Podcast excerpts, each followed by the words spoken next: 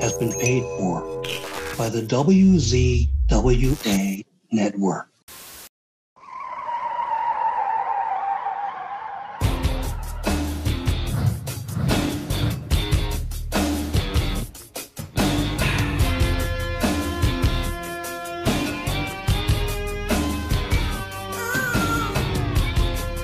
Ladies and gentlemen, welcome to the Insider's Edge podcast here on the WZWA network. I'm your host with the most on the West Coast, California Ferry. What a joy, what an honor, what a privilege to be with you all once again.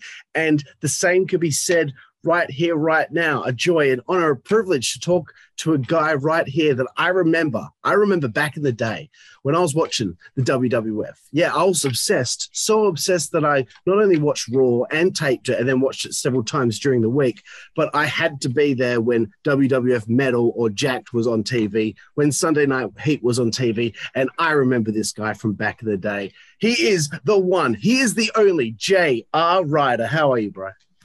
How wonderful. Thank you. It was a lovely introduction. Very, very, Howard Finkel would be proud. It's very Thanks, Bray. Uh, I'm so excited to talk to you. It's, it's like the feeling that I had when I spoke to your good friend Scoot Andrews. Can't wait to learn about your time in professional wrestling. First question, as per usual, how did you become a fan of pro wrestling before you got in the business? Well, when I was a kid, actually, I, and I actually had the pleasure of telling Honky Tonk Man this story one day. He almost started crying. When I was a little kid, my brothers would actually they would beat me up if they caught me watching wrestling. They really would. They hated it. So I actually the first time I turned on wrestling, I was probably I know 12, 13 years old, and uh, it's Jimmy Hart and Honky Tonk Man, and they're talking about how you know this Ultimate Warrior came running down at SummerSlam and you know beat him up in 30 seconds and took his belt and like it's pulling me in right? So then I see Warrior come out at 100 miles an hour, and I was just hooked immediately. You know, jump forward 15, 20 years when I'm in the business, it wasn't Warrior that pulled me in, it was Honky Tonk Man that pulled me in. And I had the, you know, the pleasure to wrestle him a ton of times on the independents, and we had just so much fun wrestling together. But actually, there's an RF video out there with him where I actually thanked him for that. We a long time got wrestling, got me hooked on wrestling. Oh, that's awesome, bro. That's awesome. Honky Tonk Man, definitely a legend in the wrestling business. And speaking of legends in the wrestling business, I know uh, there had to be a point in your time where, as a fan where you decided this is something that I want to go after. I want to chase this dream.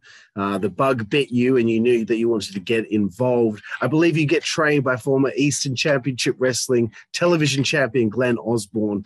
Uh, how did that all come about? Uh, and and please tell me about your experience getting in the business. Well, I was actually a musician.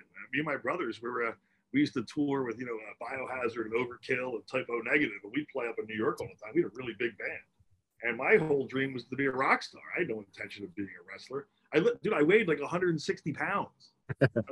I'm like six foot two. You know what I mean? I was, I was a skinny beanpole, and uh, you know around 93, 94 heavy metal like started to fall off the charts and like Pearl Jam came in and everybody wanted to be depressed all the time. So we kind of found ourselves not being able to get booked as much as we used to. And Overkill and them weren't getting booked.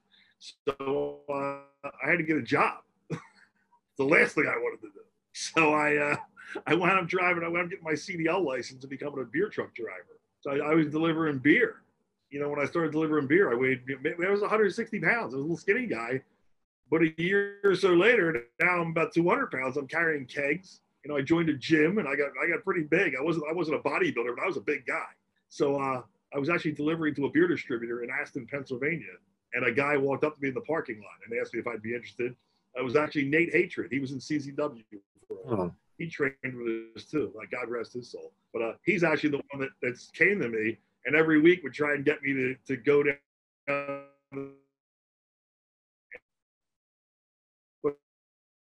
And finally, I went down. I got in the room with Glenn, and uh, it was just like second nature to me, you know. So uh, that that's how I got into wrestling. It was thanks to Nate Hatred. He, he pulled me in and then when I met Glenn Osborne and and, and Bubba Ray. Dud- I'm sorry, not Bubba Ray. Uh, Chubby Dudley, uh, Bay Rag. Oh, actually, cool, Bray. Liberty All Star Wrestling. That, that's where oh. it all started. It was right there. Awesome, Bray, man. It was, it was a dump. Like it was bad. It was in the back of a gym. Like it's like I think the ceiling was, it was probably like a maybe it was a ten foot ceiling in this place. So if you bumped, you can't really hit your feet on the ceiling. It sucked. but I couldn't have had a better teacher. But Osborne is the man. Oh, that's great, bro. Yeah, Bay Ragney, I consider him a friend now. I interviewed him uh, last year sometime. Uh, great guy. Um, but that's cool. So uh, awesome. So uh, Glenn is, uh, I guess, showing you the ropes, and uh, you know, no pun intended. But eventually, it gets to a point where you would have to, you know, perform in your first wrestling match. Uh, can you tell me a little bit about that? My first match was at a uh, was at a I think it was an elementary school that LAW was doing and it was me and um, HD Rider. They made they made me J.R. Ryder. I had this vision. I always loved the Waylon Mercy. Right? I loved the gimmick, right? So I kind of wanted to do that back in the day. I wanted to wear, I was going to wear white jeans and I was going to wear the shirt that was white. I wanted to do the Waylon Mercy look. And uh, you know, Bray Wyatt actually took it to another level. But that's what I originally. That's what J.R. Ryder was supposed to be, right? It was supposed to be a Waylon Mercy character. But then they put me in this tag team, the Hell Riders, with uh, with uh, Easy Rider my first match was against the Lost Boys, and it was at a it was at a school for like it was a school for the blind or something. I forget what that was, but like all my friends showed up. Now, my friends are not normal friends. They're like they're real bikers, not not fake, but like real bikers. So a bunch of maniacs showed up to see my first match and just terrorized the whole audience because they're a bunch of idiots. like they kind of ruined my first show for me because they were so enthusiastic, but they were all drunk. It was terrible it was not a good match, but that was my first match was against the Lost Boys with HD Rider. Awesome, bro. Awesome. Uh, all right. Um, well, um, that's cool. I, I, like hearing those little nuggets of information. Um, another match, you know, look, I'm skipping forward very quickly here. Uh, I thought this was interesting uh, because it was it, in my research again, the only time you wrestled at this company. Um, but I could be wrong because the internet is useless sometimes. Uh, IWA Mid South, When Two Sides Go to War is the name of the event. September 4th, 1997. Pitbull number two defeats JR Ryder in five minutes, 44 seconds. How was your experience in IWA Mid South? Uh, I, I'm down there with uh, Charlie Lewis, Derek Domino, and uh, was one of the Lost Boys with us. Somebody else was with us. We drove down there and it, dude, it was just, actually, it was the first time I met David Heath, I think, was at that show. Gangrel was one of my best friends now. But uh, we didn't gel me in Pitbull number two. There was conflicting differences about who, who was the man at the time. I have much respect for the man, God rest his soul, but uh, it was not a good match. I did not enjoy hardcore wrestling. It's not my thing, not at all. I'm a sports entertainer, to be honest. I'm not a pro wrestler. I never wanted to be a pro wrestler. I want to be a sports entertainer. That's all I ever wanted to be. And I, to be honest with you, as far as on the Indies, not to brag, I might have been the best sports entertainer on the Indies, period. Because that's what I trained to be was the WWE style. And when they were doing all those hardcore stuff and beating each other with chairs, I really didn't see the point because all I wanted to do was go like that and make a ton of money. it's really what I wanted. No, I, I, totally get it, bro. Because uh, I started uh, pro wrestling. I, am long retired now. Retired. I was a weekend warrior. Um, 2010. Uh, I was the sports entertainment kind of guy, and my biggest feud was with the guy who was about 400 pounds, and we got more of a reaction than the guys who were trying to have like really good wrestling matches. We got more of reaction just based off, you know, me, this skinny guy who dressed like he was in a hair metal band against, against this guy who's like 400 pounds. He was called Mike Massive. Uh, right. so I, I, totally get it, bro. I bet, I bet you got over quite well. I, I you, there, less is more. Never wrestle Billy Fives. AJ Styles. I could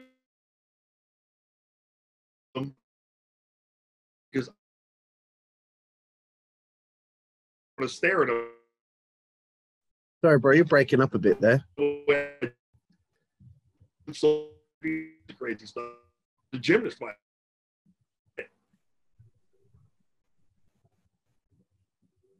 Hey, bro, you still there? Sorry, you broke up a little. You broke up a little bit there. I'm here. I'm out. I'm back. I'm back. Where where'd you lose me at? Um, uh, uh, just as you responded uh, to what I just said. So whatever you just said, if you can repeat that. I, could never out wrestle like a Billy Fives, like Billy Fives, him, AJ Styles. I mean, they're going to go out there, they're going to put on a freaking clinic of you know reversals and all these crazy things. I'm going to go out there and I, I can hold my own with them. I'm I'm going to be the biggest guy in the match, but I'm also going to be the one all the eyes are on because I'm going to do less is more, right? Like like you get just as much out of a punch as you do out of you know 48 suplexes over your head has always been my theory. So I always did the less is more approach. But when I would sell something, especially up in WWE for for you know this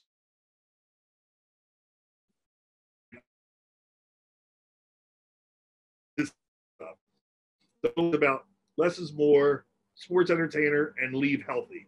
Like I didn't want to dive on my neck and fracture my neck. You know, that was always my philosophy. Less is more.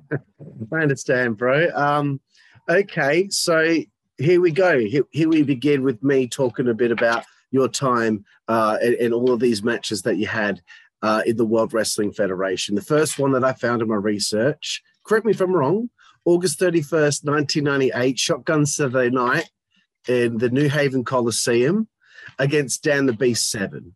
How did you like getting in there and tangling with the Beast? Right, so there's a funny story, there's a backstory here. As you said Billy Fives, there's always a backstory, right? So, who's a great guy and one of the toughest sons of bitches you ever meet in your life. He, uh, in 97, in Yardville, New Jersey, for a, uh, an NWA show for Dennis Coralluzzo. I was talking to Dan.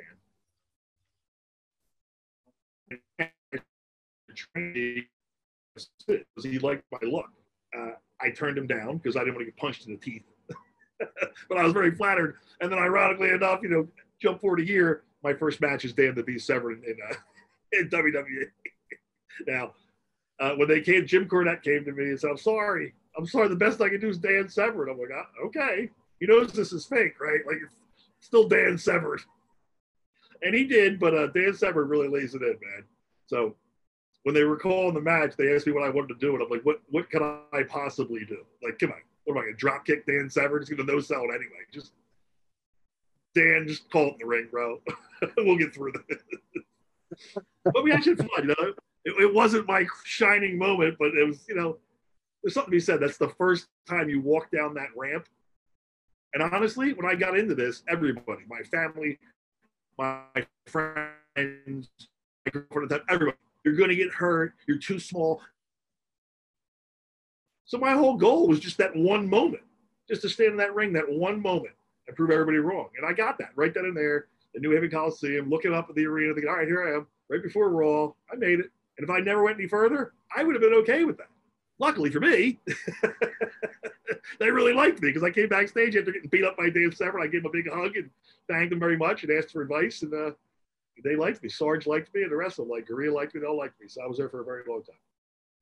Yes, I noticed, uh, and this is like this is why like I was so excited to talk to you because it's like well, like it's not that often that you know on these types of shows that there will be because usually every week it was someone else, someone else, someone else, and not many people, you know, were repeat performers on this show. It was always just like the local guys, I suppose. But you know, this is this is interesting to me, uh, and a different perspective on professional wrestling and being a, in the WWF in some way, shape, or form.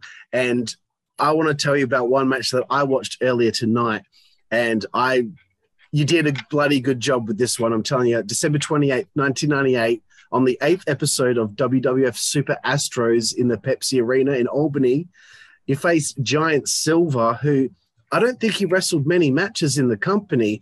Big, you know, seven foot everything of him. Uh, not very experienced, obviously, but did a pretty good job. How was it working with the big man?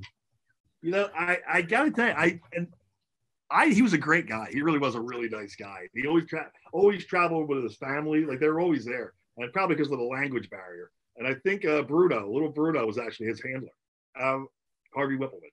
But dude, it was a great. It was fun because I like working with big guys because I didn't I didn't get the opportunity on the independents to to do all those big crazy bumps. You know I mean, because I was always wrestling guys smaller than me. I uh, I really enjoyed that one, and leading up to that, before we went out, they didn't think he could do the choke slam because every guy that would take it was scared to jump all the way up for the guy. So they would just take a back bump right out of the gate and it looked terrible. And they were going to kill it off on the poor guy until I took it. And I took it to the moon, you know what I mean? Because again, me and Jeff Hardy, just two stupid idiots landing on our backs as high Yeah, no, you definitely went right up for it. Oh yeah, I got hops, man. I got the gymnastics feet. I would say me, me, Billy Gunn, me, Billy Gunn, and Shelton Benjamin. Might there could be an argument who could jump the higher. Billy Gunn will probably win. He's got some hops on him. and we will talk about Billy a little bit later. Um, I wanted to kind of seg away from this and talk a little bit about you know what else you were doing during this time in your career and. I wanted to because I just I don't know, so I want to know. I want to learn. Um, what companies would you have considered what you would have called home at the time? Because I know you you worked a lot in ECWA, uh, NWA Championship Wrestling America, uh, and Independent Superstars of Professional Wrestling (ISPW). Um, you know, what was like your career like in wrestling in you know the indie scene?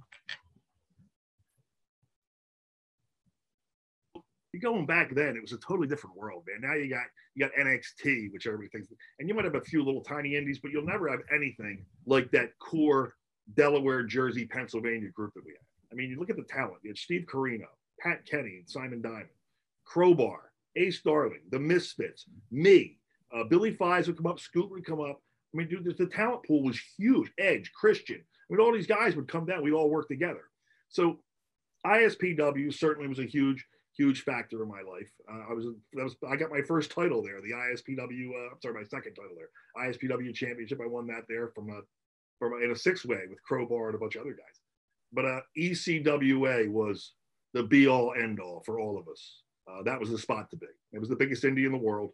They had the Super 8 tournament, which I never was in. The reason I wasn't in it because I was too big, and Kettner didn't want me to lose. So my whole I, I was undefeated for I think two years until I ran into Glenn Osborne for title. But uh, dude, the mix there, me, Cheetah Master, uh, Pat Kenny, Corino, the mix, dude, it was unbelievable. And it got so it was world renowned, world renowned. And then as years went on, you know, uh, Kevin Kelly came into the mix, and we we created the Connecticut Connection, where we all turned heels, and it, it just it was all over the like everybody knew us. It was we were it was, it was amazing. It was really amazing. But ECWA would have been my excellent.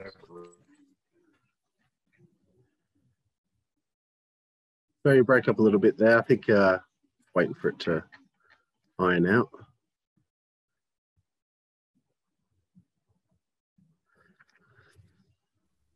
Yeah, I saw it freeze up a little bit. Yeah, that's okay. That's all right. We'll, we'll, when we edit this in post production, we'll we'll cut any time that it freezes, so it's okay. um, okay, cool, man. Uh, well, I'm glad to hear all that. Um, I, I have another question for you, and uh, I, I, was helped with this one from one Billy Fives. Um, he said to ask you about the fact that you have a you have a friend, a good friend named Sean, who is also known as a porn star, the MILF Hunter um, and wanted to wanted me to ask you about the day that you guys were all out and you got shit faced and tumbled backwards and then got trampled by a marching band. Is that correct? Oh, is that what happened now? Okay, so.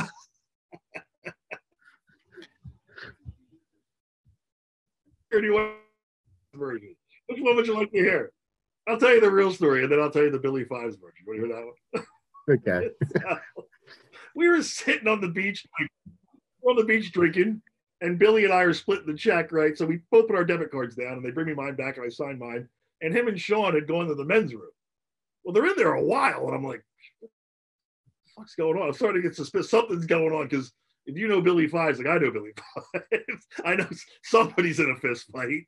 So I uh, I went back there and I opened the bathroom door, and uh, and like I get I get like pie faced, like by this he tries to shove me, and I don't freaking move. This is Billy Fives, and then I start laughing, and there's this dude there who's just bleeding from like his eyes all split wide open. He's got blood running down his.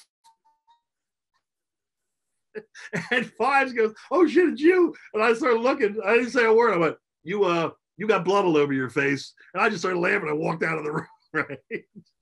So Billy Fives and apparently and Sean got in a fight with some dude in the bathroom, and Billy Fives did what Billy Fives does and beat the guy half to death. And then I just happened to walk in at the end of it.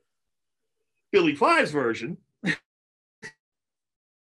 when I opened the door, he pie faced me. I fell backwards into a wheelbarrow, slid down a ramp into the kitchen where I got up, and then I walked into a bunch of into the naked gun, bing, bong, bong, bong, bong, bong, bong, bong. Then I tripped, put my hand on the hot stove, turned around, fell into a cake, fell backwards out the window in another wheelbarrow, and then then went down a ramp and launched me about 38 feet into the ocean. That, that's Five's version of the events that happened. what actually happened is Billy Fives put his hand up and hit a brick wall. I like Billy Fives story.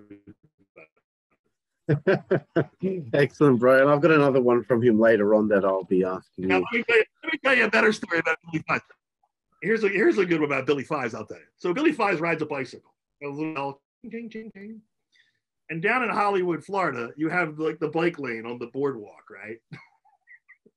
so because Fives is obnoxious, he just keeps going as fast as he can and just yells at people in front of him. So you're going back. I this is about a year ago, and he's riding his bicycle, ching, ching, ching, ching, hitting his little bell with his little tassels hanging on his handlebars, ching, ching, ching, get out of the bike lane. And he went through a bunch of Puerto Rican guys, and he got right in the middle, and one of them just fucking boom, laid his ass the fuck out. right off his bicycle, upside down.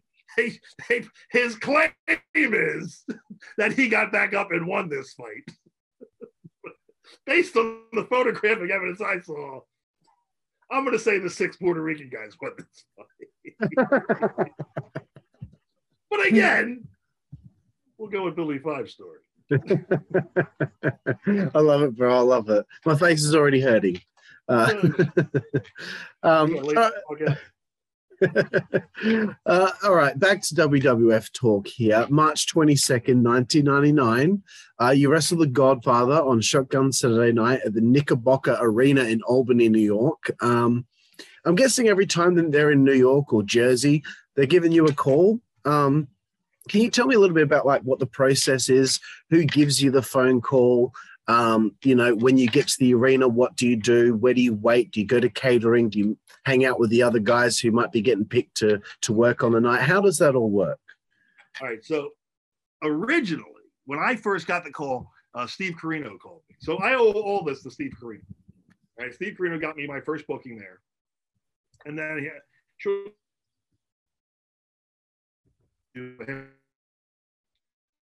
Oh, most of my matches are dark matches. You don't see them. But Jim Cornette was the booker. And Jim Cornette fucking hated the job, man. He hated it. So he called me one night, and Jimmy and I got along really well. And uh, he was telling me, "Oh, I got to make 80 phone calls. I got to book all guys for this. I can do that." And you know, the salesman in me, I said, "Well, Jimmy, why don't you just, why don't you give me all the dates, and I'll book everybody for you?" Hell, you'll do that for me? Absolutely. So, boom, that one phrase, I became the booker. So if you wanted to wrestle for WWE up in the up and down the areas, you had to go through me. So I became like the freaking king of the indies. you had to you had to kiss my fucking ass. it was one of the best political plays I made in wrestling, but that's what wrestling's all about. Most guys don't understand it. But uh, yeah, so I got I I said the right thing at the right time. You know, people ask me how I was on TV so much. Well, I was the book. Surprise. so that's how it went. So generally, though, you get booked. You know, you show up, you go sign in with uh, Tony Garea, so they know you're there, and then generally you go put yourself in the locker room and go hang out at catering. Everybody would go to catering first, and I got to tell you, I had watched guys go in and not listen to me. I said, shake everyone's hand, say hello to everyone, starting with the veterans, right? Always the veterans first. So uh, the guys that listen to me, and then one guy particular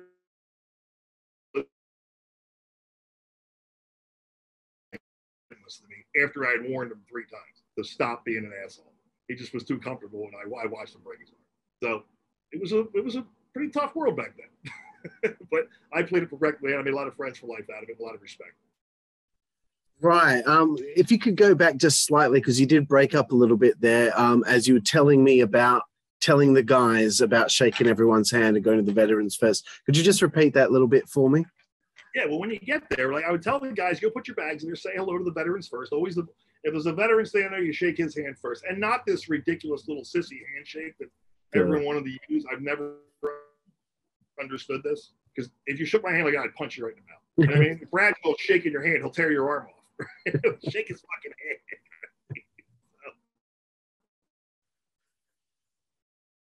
I would always go to those guys first. I'd ask for advice. I'd talk to them. Everybody else wanted to talk to the indie guys. I didn't want to talk to the indie guys. I want to talk to Pat Patterson. I want to talk to Vince. I want to talk to Hunter. I want to talk he's the Rock.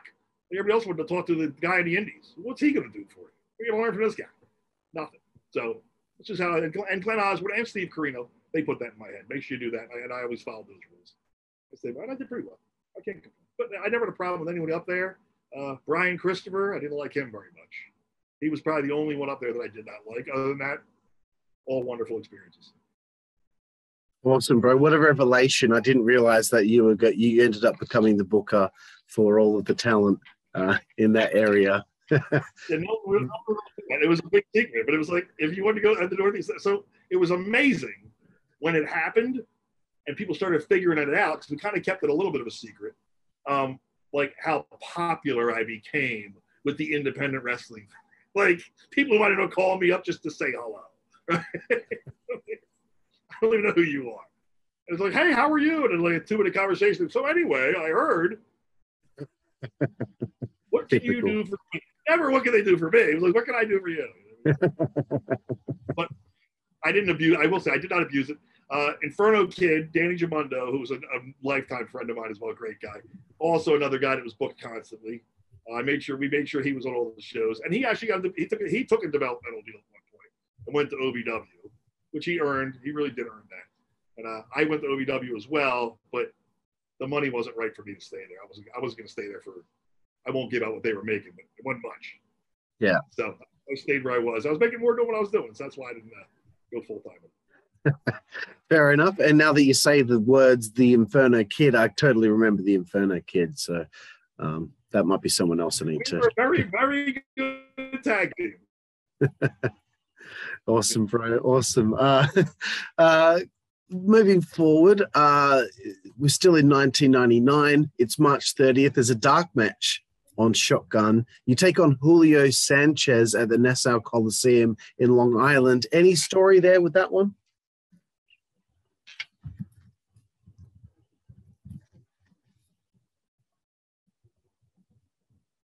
Uh, Julio, we, we know each other for a long time, long time. We tra- we traveled together a lot of shows. Uh, nah, man, he was always great to work with. He has the stiffest super kick on planet Earth out of the corner, and he loved doing it to you. Um, I think he, you know what, he botched the freaking. We were gonna do the uh, Steve Austin's old finisher, the uh, on the top rope. What do you call it? The stun gun. Stun gun, yeah. And uh, it was unnecessary. Just when we were young and stupid, I could have just hit him with an elbow to change the heat. But we're going for the stun gun, and he, as great an athlete as Julio is, for some reason, he decided to windmill it and just made it look like shit. But other than that, he's tremendous to work with. He really is great, man. I don't, I don't even know what he's doing now. I gotta find him. I gotta track him down. Good. Well, I'm glad me asking that question has instigated you maybe catching up with a friend. That's We'll cool. track, Uh, we'll track Brian Wall. I think he had the wrong name. He should have been called Brian the Brick Wall. His real name is Brian Wall. That should have been his name. Julio Sanchez. Uh, Very talented guy.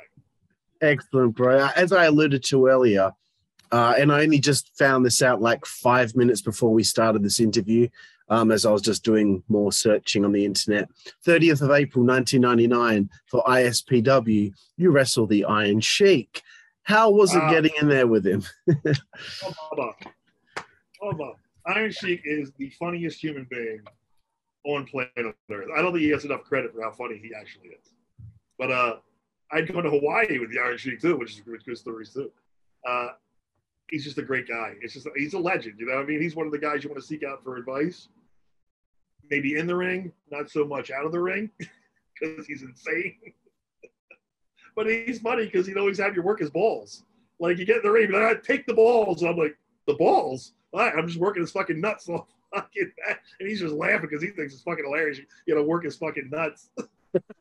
he can barely walk, but he's the Iron Sheik man. He's a lot of fun. We had a lot of mic time with him. It was just a pleasure to be around the guy. Very funny guy. Very funny guy. Brilliant stuff, bro. Uh, okay, so this was an interesting one that I saw in my research uh, because all the other matches that you'd worked for WWF was like, you know, putting someone over for TV. Um, but this one was a little bit different. Um, and I, am assuming the Julio match might have been because they'll maybe they'll taking a look at Julio. Um, that's just an assumption, though. Um, but this one, 4th of October 99, a dark match with Glenn Osborne at the Continental Airlines Arena in East Rutherford, New Jersey, um, during a Jakked taping. Was this uh, maybe a, a, situation where you were being looked at? Um, every time you did a TV, were they always looking at you? Or, you know, please tell me a little bit about that. All right. So here's the thing they're always looking at you, whether you're in the ring or you're on the streets. They're always looking at you. And this is why John Cena did so well. Like John Cena, when he went to OVW, he lived like an hour and a half away because he was smart enough to get him distance himself from the drama, right? So if anything happened, he was never involved.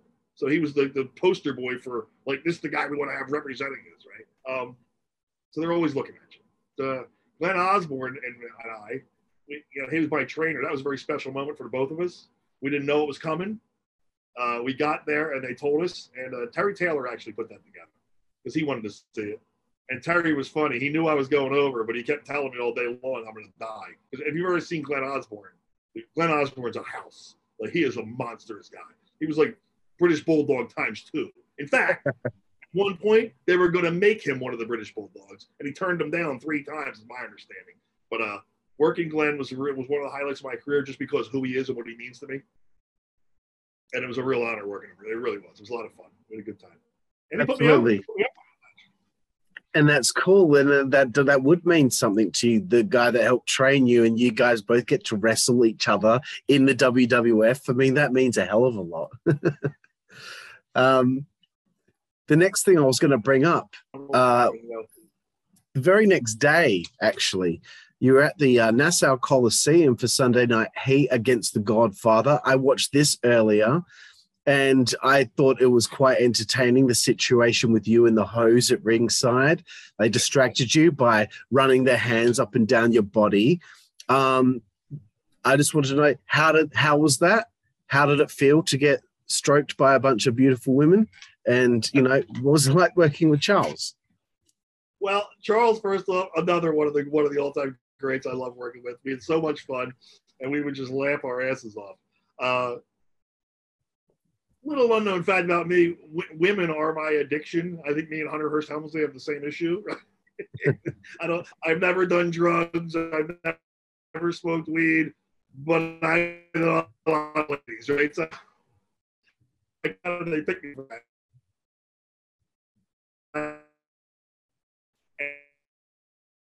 Sorry, bro, you're breaking up a little bit there.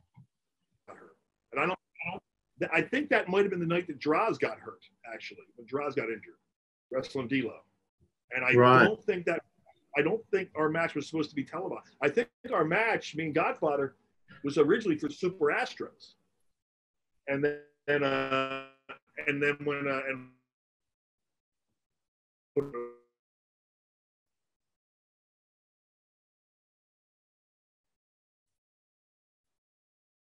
was kind of not a happy ending to the night because our friend got injured. I think that was the night. Yeah. Right. Yeah. Sorry, uh, you broke up a little bit there before when you were talking about uh, your addiction was women. Uh, did you want to just kind of go over that again? oh, I get, Ric Flair's got nothing on me, brother. I uh, I can tell you, and I've sat in rooms, and and you've all heard the stories about you know people taking pills in the wrestling industry, I can honestly, on one hand, I can tell you how many times I smoked weed and have three fingers left over, right? In my entire life. I've never done cocaine. I don't take pills. I don't do any sort of drug, but women, women are my addiction. I love women. Love them. and and and I I completely agree. I, I know what you're talking about. I know where you're coming from with that one. um, also, uh, going back to Billy Fives uh, and uh, him giving me some questions to ask you. Oh, um, perfect. He's doing it. he, he he wants me to ask you about um if there's a, a newspaper article with uh you coming off a plane in South Africa with the headline White Devil. Oh, this is great. So, I'm so mad at myself for this. So in I'm not sure what year it was. This was a Dino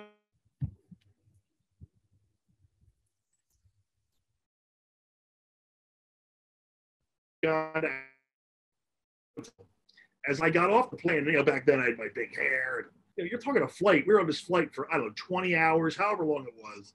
We're all half drunk, getting off the plane, waking up, right? So as I'm coming off, you got you got Bundy, you got Tony Atlas, Snuka. I mean, you got all these these Koko B. Ware. Well, they're taking pictures of me, all the all the press there, right? And like everybody's like looking at me like, what what's so important about you? Well, the next day, the cover of the paper is me, the greatest picture ever taken of me, by the way. I looked like I weighed 290. I was huge. Uh, it says the White Devil has arrived. It's right on the cover of the paper. Now, like an asshole, I left the damn paper. I had the paper on my bag because I didn't want it to get hurt and left the damn thing on my bed. And I never brought it home with me. I would have had it framed to my wall this day. It was awesome. So the paper says I'm the White Devil. Then we go on this radio show there where like they're interviewing the promoter. It wasn't Dino, it was some other guy. And he's like stuttering and stammering. So I pulled the mic from him and I just chairs on they don't have around Uganda, Africa, right? And they don't have any tattoos in the whole country. So they literally thought I was possessed by the devil. So the first show, they hit my music and I come out the curtain. I used to run to the ring warrior style, right? Like a mixture of warrior, Shawn Michaels, right? The entire audience ran away. You're talking like 8,000 people started running away. Like I hit the brakes. Like, oh, this is bad. So fucking everyone starts running. They're running kids over, trampling each other.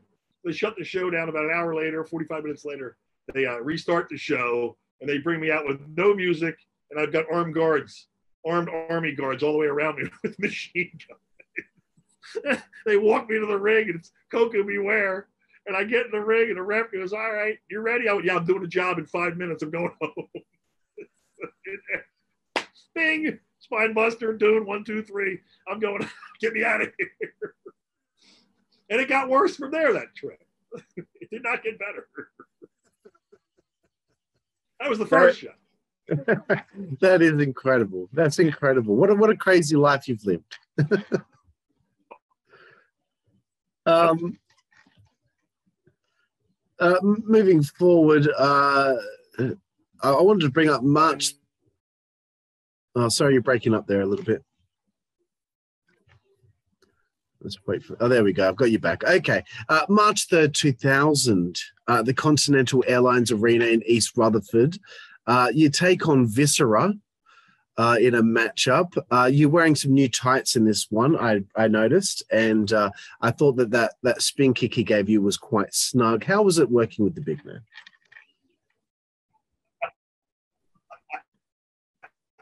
I had worked him on the Indies a few times. At least I'd always always had fun with this one. Uh, very, dude, I gotta tell you, a soft guy. None of that ever hit me. That spin kick, which Christian and I were, Christian the whole, the whole day when he knew it was coming, he was laughing because he's he's taken it right in the mouth several times. But uh, a great guy, and he gave me a lot. He really did. He was one of the guys that really embraced me in the locker room and would coach me up and help me. So he really sold a lot of stuff for me, and he was one that started getting you know the other guys to bump for me. Uh, the reason why my tights had changed, Andrew Martin had showed up in ECWA and we got along great. We really did, Andrew and I. And Andrew looks exactly like me, but he's just gigantic. He was probably 310 and just ripped to shreds. You know, he looked great.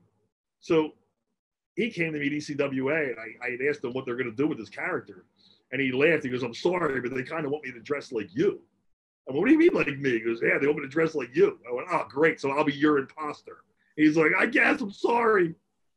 I'm telling you, man, and I liked Andrew Martin a lot. God rest his soul. The minute they put him in that outfit, that black leather outfit, he turned into a totally different guy and was like mad at me, like I was stealing his gimmick. like, what are you out of your mind? I've been doing this for 10 years. You've been wrestling for a year and a half, you big prick. So uh, I said, you know what? It's just a pair of tights. I don't care. So I went, I got the flames around uh, in and around this time, uh, it had been said to me and Glenn Osborne that we were potentially going to be the new Brood because Edge and Christian were breaking up. That had been mentioned to us. Uh, so that was part part of where those tights were, were initiated from. Was part of that was to prepare for the new Brood, and then they decided to go with the Hardys as opposed to uh, me and Glenn, which I think Michael P.S. Hayes did, but I'm not sure. Wow. I've heard conflicting stories, but I will. There's just rumors. yeah, no, that's awesome. It's the first time I've heard that. Really cool. I love it. I love learning things like that. Awesome. Um, another matchup I'm bringing up again. Another one. You know, this is kind of where this interview is going. It's just, but like every single time, it seems that there's a story. May first, two thousand um, Baltimore, Maryland at the Baltimore Arena. You take on Scott Vick, who many may know is Sick Boy from Ravens Flock in WCW. I watched this match earlier. Rare, it's rare to find a dark match, but it felt like there was a bit of miscommunication out there. So prior to that match, you remember the Dupps, the Dupp brothers, the Dupp, the Dupps, yeah. There's a tag team. Great guys. And they came to me because they saw me wrestle Scott Vick. He said, he's going to blow every spot. He's going to be he's the worst. I'm like, he can't be that bad. They're like, dude, he's the worst. I was like, all right, man, he blew everything. Like, dude, I was, he, he went for a baseball slide on me when he was supposed to duck a clothesline. Like, he just nonstop. Had I been an asshole, I should have. If it was Billy Fives, Billy Fives would have lumped him the fuck. and it crossed my mind. I was like, you know what? I'm not gonna hurt that kid for making a mistake. But man, dude, he was he made me look like shit, which is what really pissed me off. You know, he made me look like the fuck I was doing. But uh, he just was a spot blower, notoriously. Couldn't carry, couldn't remember a hip toss. It was bad. Please right. never watch that again. I don't. I don't plan to watch it again. No. Uh. well, as I said, they can't all be gold, right? That's it, bro. And, and and nine times out of ten, you're hitting it out of the park, as far as I'm concerned. I, I watched every single one of these matches that I'm mentioning earlier, except for a couple that I couldn't find. Um, but another question I had was, uh, I guess the company uh, are looking at some of your opponents sometimes in these dark matches too, and they're looking for a job. Um, so was it I mean, they're looking at you as well, but did you kind of feel like it was also a job of yours to help make them look good, to help them get signed? Uh, tell me a little bit about that. Job.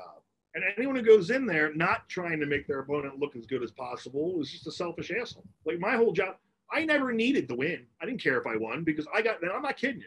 I got reactions as big as Hunter. I, I, would go out to the ring and the asshole chant would start. These are dark matches. It's dark, but I, I actually, and not to brag, but I got to a point where I was so popular, like everybody knew me, and I could just stare at the crowd, and I would get the asshole chant. Right? And I would get backstage, and Brooklyn Brawler would start laughing. He'd be like, "What did you do?" I'm like, just stared. I'd stare at the one girl in the front row. It was psychology will tell you if you make that girl uncomfortable, all the men around her will get uncomfortable. And these are the things I saw. I would just stare at the one girl and just here it would come. So I didn't need to make the other guy look bad because I got such a good reaction. I didn't care if I ever won. It didn't matter. I was getting all the heat anyway. So when guys go in there and they say, "Oh, I got, I can't bump or I can't do that," they're just selfish assholes. It's just, it's not, it's not, it's not fair for the other guy, the business, or yourself. It's all ego. Definitely. It's not fair.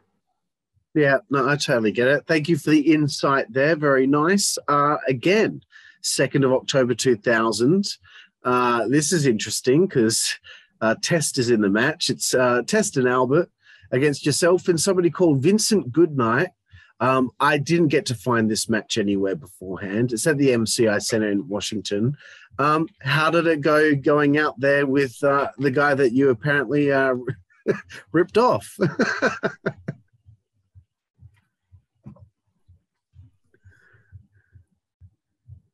broke, broke up. You froze. Give me a second. There you are. You're back. You're froze um, up. Back, I had to hear the whole question. Oh, uh, the whole question. Okay, that's cool, bro. Uh, 2nd of October 2000, T&A against uh, J.R. Ryder and Vincent Goodnight at the MCI Center in Washington. Uh, what was it like getting out there and being in the ring with the guy that uh, apparently you ripped off?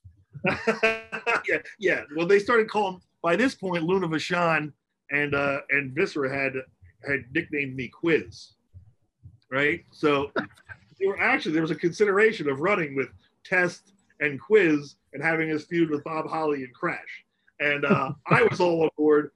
Crash was all on board. I don't know if Bob was or not because he was miserable, but uh, Test wasn't because he knew I would torture. I would torture him. So I literally would just make fun of Test all day long, deliberately to get under his skin. Like I'd stand next to him and I'd be like, "You're not that big." Like I would just just crush his ego. But uh, when we got in the ring, he was all business, and uh, we actually worked really well together. And uh, he, I made I made him bump for me. He didn't want to, but I made his ass fucking bump. he wasn't getting away with that bump. And in that match, I don't know if it was her first. I think it might have been her debut. Was that Trish Stratus's debut? Oh, it must was, have been. I think I was the first person I bumped for Trish Stratus.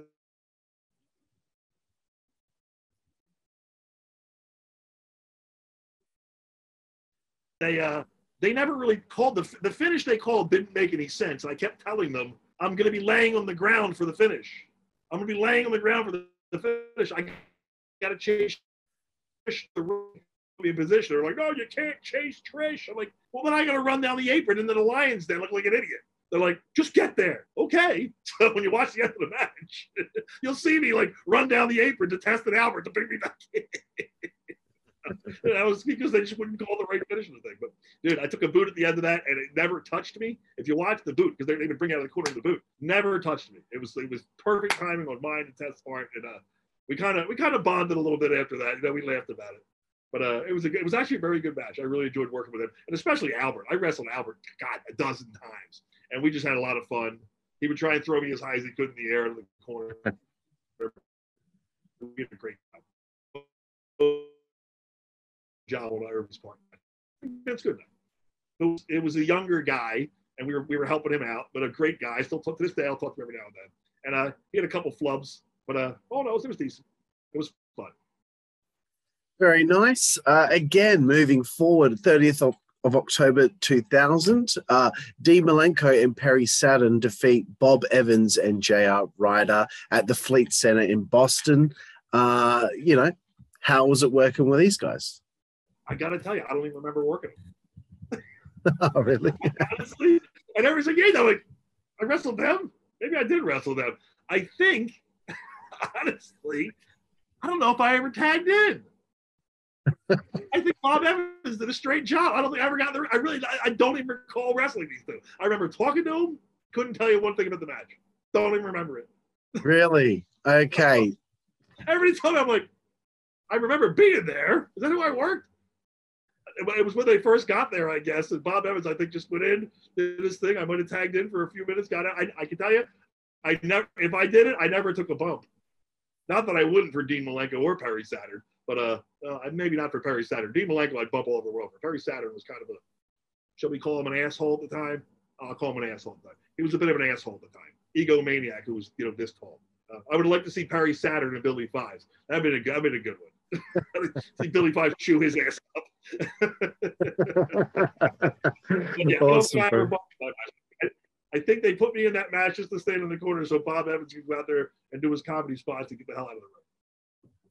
Right. Well, I, I have every episode of, um, you know, uh, WWF Jakked or Metal uh, on my hard drive. I'm going to try and seek it out because I couldn't find it earlier. I want to see if this actually did happen, uh, and then I'll I'll send it your way uh, so you can remember that it actually happened.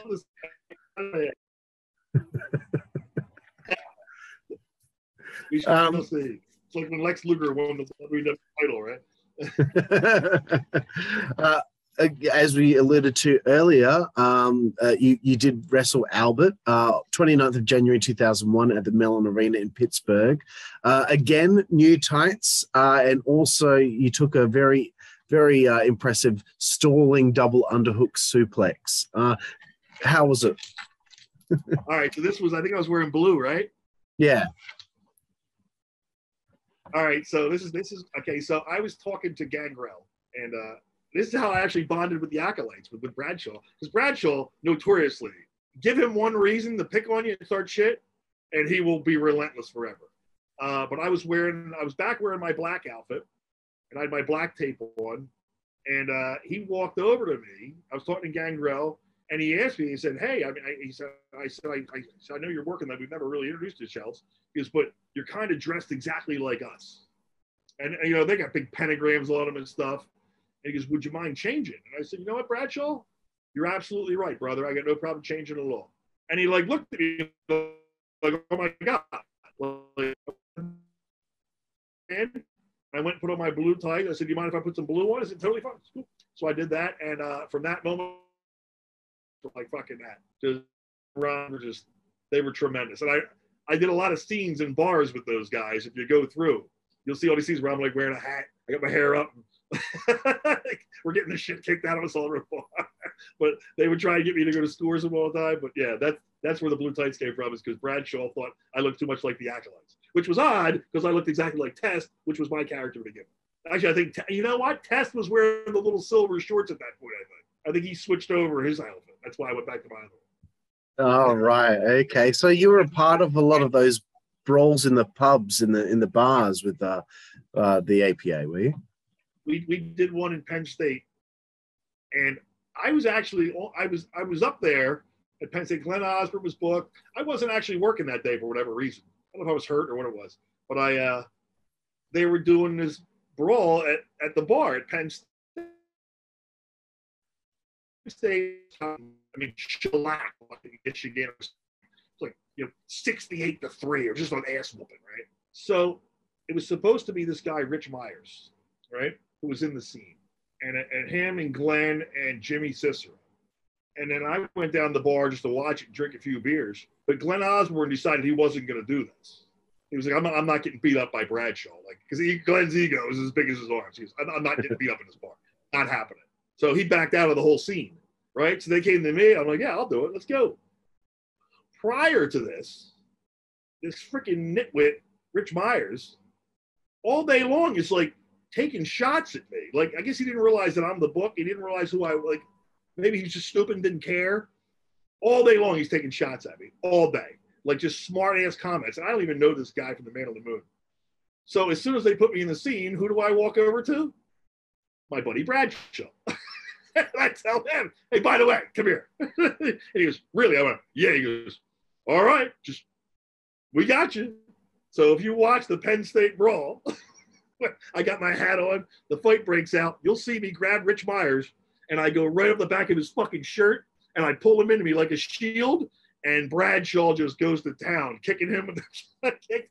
He kicked the shit out of that and I'm behind him on the ground, laughing my balls off. And Bradshaw's just teeing off. Boom, boom. So then afterwards, I think it was Gilbert. Gilbert walked over and goes, What the fuck, man? You used him as your shield? And I'm like, No, no, it's what they told me to do. Completely, completely shot on the motherfucker. there you go, Rich Myers. Keep your mouth shut next time, asshole. awesome, bro. Uh, want to bring it now to uh, March 5th uh, in, I think it's 2001. Um, you take on the one Billy Gunn at the MCI Center in Washington. You kick out of the Fameasser, which was uh, uh, interesting. Uh, how did you like working with Billy? He let me kick out of his finisher. Yeah. I was shocked. Yeah, he let me kick out of the Fameasser. And then uh and then when I put me over, I, I, got much respect for the guy, man. He uh always a gentleman, always a class act, always there for advice, and just a great dude. It's all I can't say enough good things about him. And in phenomenal shape. What's he? Like? He's got to be almost sixty. He's jacked to the moon. This is ready for the mystery. And he can still go. He's still really quick as well. I gotta tell you, I think I think in his career, he's probably one of the most underrated guys of all time. And uh, I don't know if he ever had a run with the Intercontinental belt, but I, he definitely should have been in the world title picture. He was that good. He is that good. He really is that good. And he was perfect for the attitude era because he was funny as fuck. just hilarious guy. Definitely, definitely. Um, I thought this was an interesting one because uh, we had this guy on the show a little while ago. It was a dark match for him. It was Chilly Willy um, from ECW, uh, 12th of June 2001 at the Baltimore Arena. Um, it, this was a dark match, though. Um, how was it working with him?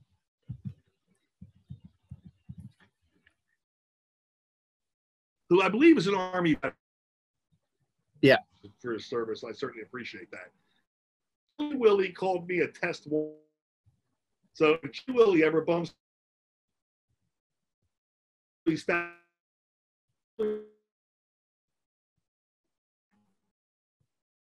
much respect. Sorry, bro. The match was you yeah uh, you break up a bit there by his fatness and his shitty ability. So uh, oh, I lost him. Hopefully, when he comes back. Sorry, Luke. This is going to be a bit of an edit. Hopefully, when he comes back, it'll it'll be better. Ah, it's really it's quite disappointing that he keeps breaking up like that because we're getting some good stuff here. You there, bro?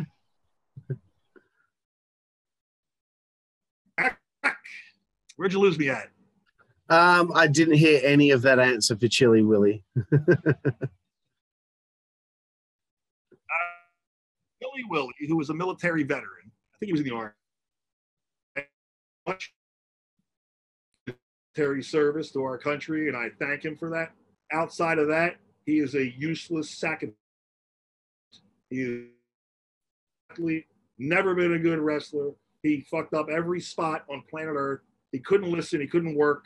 Uh, he called me. He had the balls to call me a test wannabe. The balls to call me a test wannabe. This is years later, right? So, uh, Chilly Willy, uh, I, I couldn't pick him out of a lineup of one person because no one knows who he is. So, if you ever see him, tell him I told him to go fuck himself. That's my opinion of him. In fact, you know what? Don't even waste one of my go fuck yourselves on him because I don't even know who the fuck he is. He's probably working in retail somewhere where he belongs. fair enough, bro. Fair enough. Uh, thank you for the, thank you for the insight. Uh, uh, this is what I thought would be quite interesting to ask about because I noticed uh, a lot of these matches that you were getting.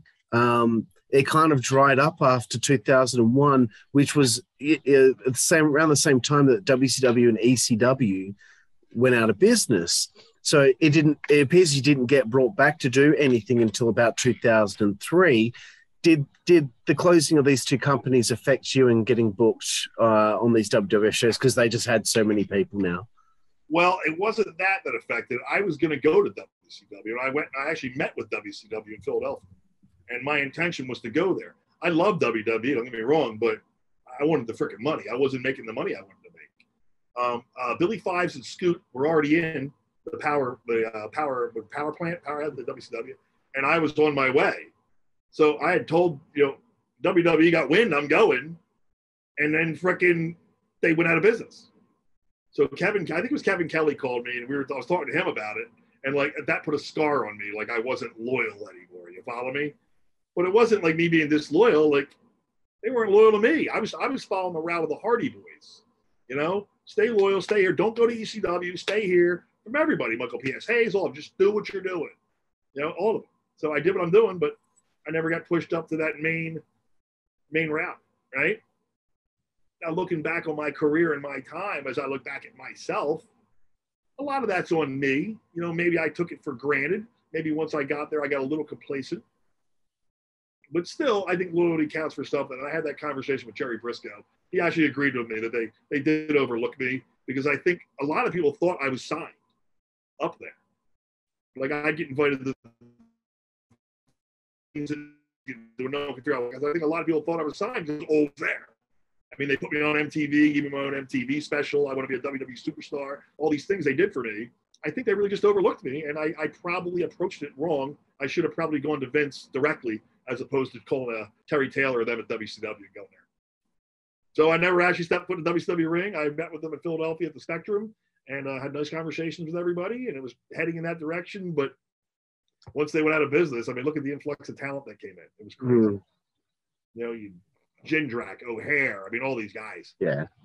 I did wind up going down to OVW. Chris Daniels and I actually went down uh, for a, for a, a week long training thing down there, and it went well. But you can see, man, like when you're standing there in OVW and it's Randy Orton, Brock Lesnar, Batista, the Bashams, Nick Dinsmore, Rob Conway. I mean, you're just like the talent pool was just insane. And then you bring in the WCW guys.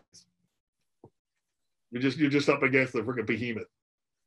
So it was around that time I started winding it down. I stayed in it. I stayed in it for a while, but uh, I saw the writing on the wall. I was getting old. no, I understand, and you know what? I don't. I don't actually blame you for looking for the opportunity with WCW because hey, you've been doing these shots with the WWF for you know three and a half years at that point. You know they're not still not offering you a contract. There's been ideas here and there. It hasn't come to fruition. I, you know, after I mean three and a half years in an interview like this, it seems like it goes by quite quickly, but it's a very long time. So, you know, I, I, I totally understand. It wasn't that they didn't offer me a contract. They had discussed developmental deals with me, several different people, but they didn't make any money, man. Like, dude, Edge, his first contract was 250 bucks a week. That was his first developmental deal, 250. You know, then you got guys down there making 500 a week. And you know, listen, if you're a single guy and you want to live like you're in college, all right, cool. If I had a wife and two kids, I'm not going to give up what I have here for 500 a week. like if my wife was a surgeon, sure. but we're just a blue collar family, you know what I mean? So I wasn't I wasn't about to throw all that away for that. You follow me? Especially looking at the talent pool, you know, which I could compete with, but climb up that ladder. They're they're they're all five me, and they're all seven feet tall. Which when I was the Valley of the Giants, that's what Vince wanted. Nowadays, I would have blown through all of them like nothing. Definitely, bro. Um, so you, you, do get brought back eventually, and I think in my research, this is the last time you do anything related with the now WWE at that point. Uh, March 11th, 2003, at the Mellon Arena in Pittsburgh, a dark match with Australia's own Nathan